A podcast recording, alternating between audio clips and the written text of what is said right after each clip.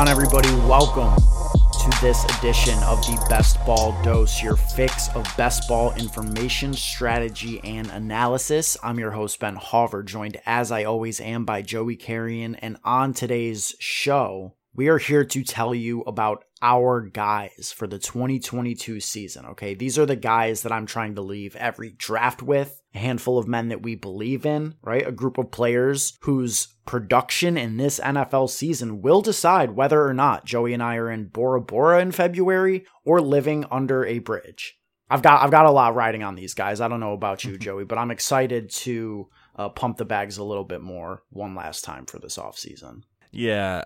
I don't think we're going to Bora Bora either way. Not in the range? Yeah. I mean, unless one of us banks a milli maker or one of these large field best ball tournaments, yeah, there is absolutely no shot that we are ever going to Bora Bora unless you have a cool uh, seventy thousand dollars to spend for a week-long vacation. Mm. I don't know about you, but I do not have that type of capital at the moment. Neither do I, but if these guys pan out, we might we might just be there. And the first guy that I want to cover is one that we have both been all over really since free agency when he was traded, and that is Hollywood Brown in his new home in Arizona, reunited with college quarterback Kyler Murray. Tell the people why we are so bullish on Hollywood in this new situation. Obviously, it helps that DeAndre Hopkins will be suspended for the first six games of the season. So you're taking away an alpha wide receiver one for the early portion of the year. So Hollywood is going to be, you know, a wide receiver one for those first six weeks. And then I think that just the type of player that Hollywood Brown is, is a wide receiver that has a very, very large ceiling. And those are the players that you want to target in best ball. The Cardinals have one hundred sixty-six vacated targets. So there's a ton of opportunity available for Hollywood Brown, and we ultimately just want pieces of offenses that we know are going to produce and put up big scoring weeks, and I think the Cardinals can be one of those offenses uh, led by Kyler Murray. Kyler is a worse quarterback without DeAndre Hopkins. The splits prove that, but with Hollywood Brown there for the beginning portion of the season, I think that will definitely help Kyler out quite a bit. I think ultimately he just has one of the highest ceilings of any wide receiver going in the third and fourth round on Underdog currently. Absolutely, and I mean, he showed last year that he could be more than just a standard deep threat. You know, he had one hundred forty-six targets, caught ninety-one of them. He was efficient. I think that it's nice that his peak weeks, at least from a projection standpoint, while DeAndre Hopkins is suspended, coincides with Kyler Murray's peak time of year. No Call of Duty yet during the first six weeks, so Kyler should be absolutely focused. This is something we have been monitoring closely, and there's just nobody there until Hopkins comes back to really contend for targets. I fully expect Hollywood to come in and be the clear-cut wide receiver one, have a target share similar to what he had last year when he was leading in target share for the Ravens with a twenty-three percent, which was top twelve in the league in terms of target share. So I think that we see similar volume for Hollywood, if not more, just with the nature of this offense being more pass heavy. A J. Green, Rondale Moore, not guys I'm worried about taking away any of Hollywood's looks. And he set, he just is set up so perfectly to start off on fire this season. And there's another player in this range that you would consider one of your guys as well at the wide receiver position. Yeah, going two spots above Hollywood Brown is one of the wide receivers that I'm pretty bullish on this year, and Allen Robinson. I just think that we could largely throw out his twenty twenty-one. I know it wasn't great. I know people think that he's fallen off a cliff. You know, he's getting up there in age. He's twenty-nine years old, going to be thirty, and he had a terrible year. He got leapfrogged by Darnell Mooney last year, but we talked about this on an earlier pod way back when, and I just think mentally he was checked out. I just think that this change of scenery is going to be very beneficial for Allen Robinson. The Rams have a good amount of opportunity available, one hundred sixty-six vacated targets missing. They lost Gerald Everett. They lost O B J. They lost Robert Woods. Allen Robinson has a ton of potential opportunity alongside Cooper Kupp as the second option in this Rams offense, on an offense that we expect to be one of the best in the N F L, led by the ultimate talent elevator in Matthew Stafford, as we've seen throughout his career. And Stafford could definitely support multiple fantasy assets. And I think it's just really this range where you want to be targeting the wide receivers in best ball and in redraft. These wide receivers are just way better picks than their running back counterparts at this portion of the draft in terms of value. Allen Robinson, Hollywood Brown,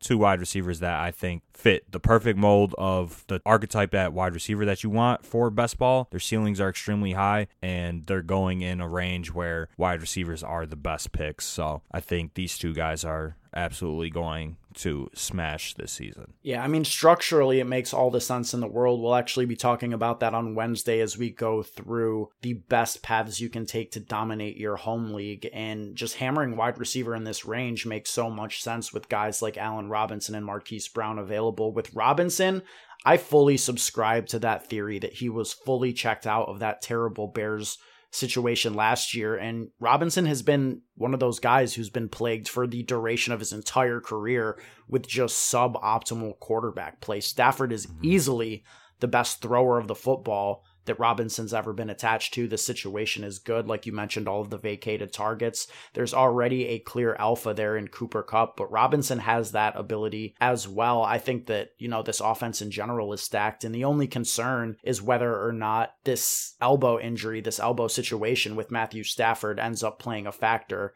in the second half of the season as he continues to get work and throw the ball a multitude of times. But at this point, we don't have anything, any reasons to believe believe that it should be that serious. And if, if it isn't, I think Allen Robinson is in for a massive bounce back here. He might be the number one bounce back candidate in all of fantasy this season. Absolutely. Now, a guy that I am obsessed with drafting, I, I want a piece of him in every draft, is the man that Allen Robinson leaves behind at, in his departure from Chicago. It is Darnell Mooney, Mooney to the moon. And everything about Darnell Mooney is just setting up for a massive third-year breakout if you don't consider his sophomore season a breakout, which you very well could. You know, entered the league in twenty twenty, had sixty-one receptions for six hundred thirty-one yards, four touchdowns as a rookie. And then we see what we like to see out of young, talented wide receivers, which is growth in their second year. Even despite Allen Robinson being there, Mooney emerged down the stretch as the clear wide receiver one on this team. His numbers, his end of season numbers were better, eighty-one catches on one hundred forty targets for over one thousand yards, four touchdowns again. All we need for Darnell Mooney to absolutely obliterate his A D P of wide receiver thirty-one, sixty-one point three overall, is just a little bit more out of Justin Fields, a little more efficiency in the passing game. And I think we'll see that. It would be hard for that not to be the case, just with the way that that team was coached last year. You know, Dalton in there, Fields in there. It was just a lot of inconsistency, I think. And if we can get some consistency out of Fields, Mooney is set up so well. He has an elite target share, probably one of the best in the entire league. He plays in the slot thirty-two point six percent of the times, but he also was top fifteen in terms of deep targets. He's going to get utilized all over the field. Volume will be there. Upside is there. And I, I just think that Darnell Mooney is a guy going around the five six turn that you could make an argument should be in the same exact tier as guys like Marquise and, and Allen Robinson. Yeah, I totally agree. The opportunity is going to be off the charts for Darnell Mooney. Like you said, he has an elite target share, twenty-six point seven percent, ranked eleventh in the league last year. He was eleventh in Whopper. So when you combine his target percentage and air yard percentage, top eleven. In terms of his personal efficiency, he was great. He was eleventh in total routes won. He was eleventh in win rate versus man coverage. He was twenty-seventh in route win percentage, period, in the N F L. So this is a player that obviously took a very good second-year leap, and I think he is really primed for a third-year breakout. And just in terms of the Bears' offense, like, Darnell Mooney is the perfect wide receiver for how Justin Fields wants to play the quarterback position, and that is push the ball down the field, and Darnell Mooney is the perfect complement for that. So I think the only concern with Dar- Darnell Mooney is the offensive environment, but the opportunity is going to be off the charts nonetheless. So uh, I think he's still one of the best picks you can make. Yeah, no, no, without a doubt, we are both in on Darnell Mooney. Clyde Edwards-Helaire. If you had told me that we would be doing an Our Guys episode of this show and one of us would be touting Clyde Edwards-Helaire and it wouldn't be me a couple years ago, I would have been absolutely shocked. But you have fully switched. You are all aboard the Clyde Edwards-Helaire train for this season. Yeah, I think that with his A D P now settling around the eighth round, I think this is the time to be in on the former first-round pick for the Kansas City Chiefs. Now, I know all of the buzz is around Isaiah Pacheco currently, and he's the next Kareem Hunt, yada, yada, yada.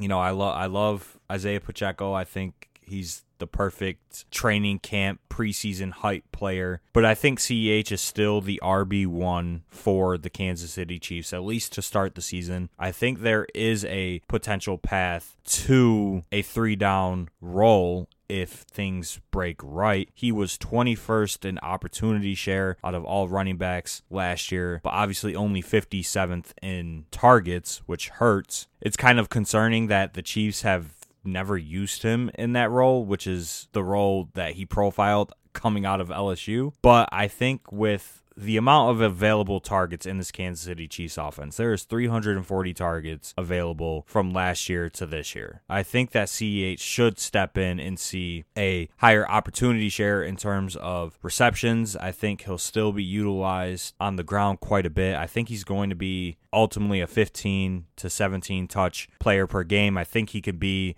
a four to five target player per game, and he's just the archetype at running back that you want to target in the eighth, ninth round, especially if you go zero R B. He's a perfect zero R B running back, in my opinion. And like I said, I just think ultimately there is a potential path to a three down workhorse role, even with Isaiah Pacheco getting all of the steam right now. Mm-hmm. I, I do totally agree. And the thing is, is that both things can be true, right? Like Pacheco can have a great role as the R B two. Like that would be huge for a player that wasn't getting drafted a month ago. Like all of that hype could pay off. And, you know, he's, he's supplanted Ronald Jones and even Jerick McKinnon. Like that's a huge win for a seventh round rookie, and it does make him valuable. But at the same time, Clyde Edwards-Helaire, we've been hearing at every single point of the offseason, is the clear R B one. He gets every first team snap. He's the first running back in every rotation. That's what the Chiefs are telling us, and it makes perfect sense. So I, I do completely agree with you. If I'm ever in a spot where I'm building a team that's, you know, wide receiver heavy, maybe I have like a Lamar Jackson, Mark Andrews stack where I invested in the onesie positions early. I'm a little weak at running back. There's no higher upside pick than a potential three down running back workhorse in a Kansas City Chiefs offense that's available in the eighth round. So just from a value perspective, regardless of what you think of Clyde Edwards-Helaire as a player, I think that just structurally he makes sense in pretty much every single build you can have in fantasy football. Yeah, absolutely. And you know, he, he definitely has it within the range of outcomes. Now, will he be a three-down workhorse? Probably not. Will he fuck everybody over again? Probably. Most but likely, yeah. From, from, from a process standpoint, he's a good bet right now at his cheapest cost ever. I th- I think if there was ever a time to be in on C E H, it's when he is an eighth slash ninth round pick and not a first-round pick as he was two years ago. So you're saying when I was touting him as a potential one oh one overall in fantasy, that was a little bullish? Eh, just a tad. Just a smidge. All right, copy that. Let's close things out with a player we have both been in agreement on for relatively the entire process of the offseason, Mike Williams. Now, I said early in the offseason that I think Mike Williams, out of any player in the league, has the most potential to have a Cooper Kupp-esque breakout. I think that the situations from last offseason between Kupp and Woods is extremely similar to Mike Will and Keenan Allen. Even from a draft perspective, they're going similarly.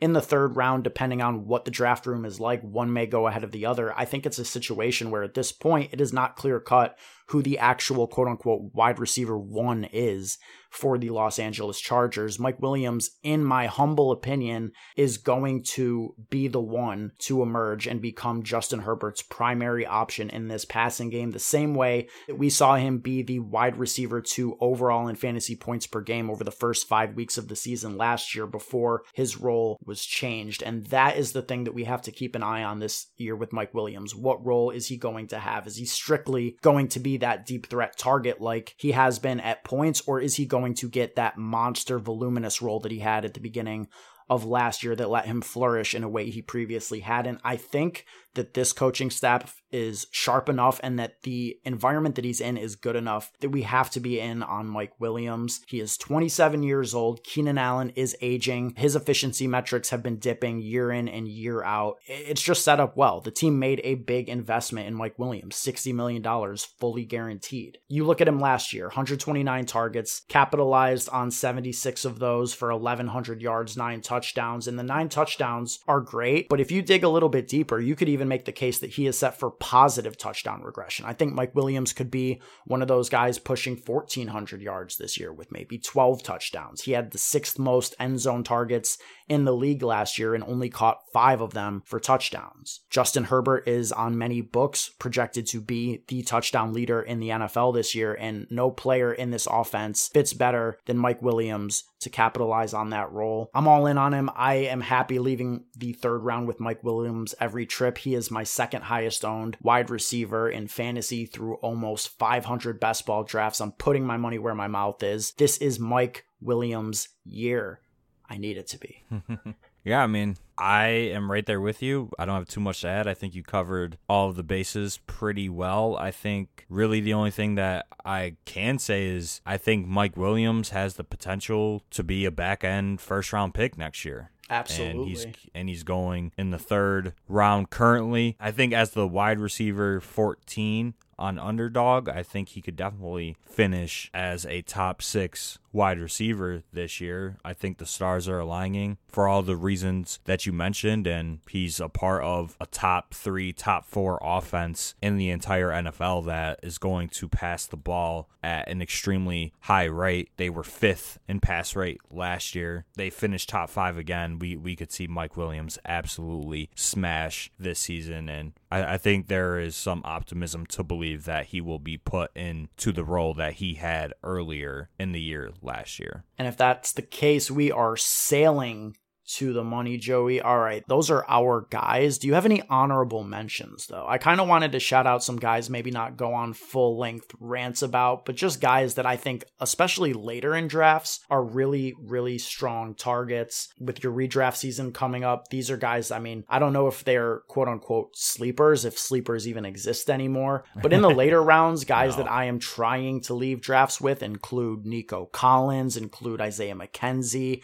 include Dearness Johnson. And, you know, these are guys that I've been drafting at a super high clip in best ball, and I think that I want to be in in, uh, in on in redraft as well. Do you have any players like that you want to give a quick shout out for before we close out? My honorable mentions would be Jacoby Myers, of course. Gotta, gotta have a Patriot in there. Chris Olave, for sure. He's going a little bit higher than he was before, but love Chris Olave. And K J Osborn as well. I, mm. I, I like uh, K J Osborn quite a bit as the third option in that Vikings passing game. I, I I co-sign all of those, man. All right. Appreciate you all listening. That is going to be it for this edition of the Best Ball Dose. Make sure you follow us on Twitter at Dose Media Net, as well as our personal Twitters. I'm at Ben Hauver. Joey is at Joey Carrion D F S. If you guys want to connect with us and stay up to date with what's going on within the network, join our inner circle via the free link to our Discord channel. You can find that in the show notes to the podcast. To everybody listening out there, we appreciate you. We value you. Until next time, let's stay accountable and keep it authentic. Bye.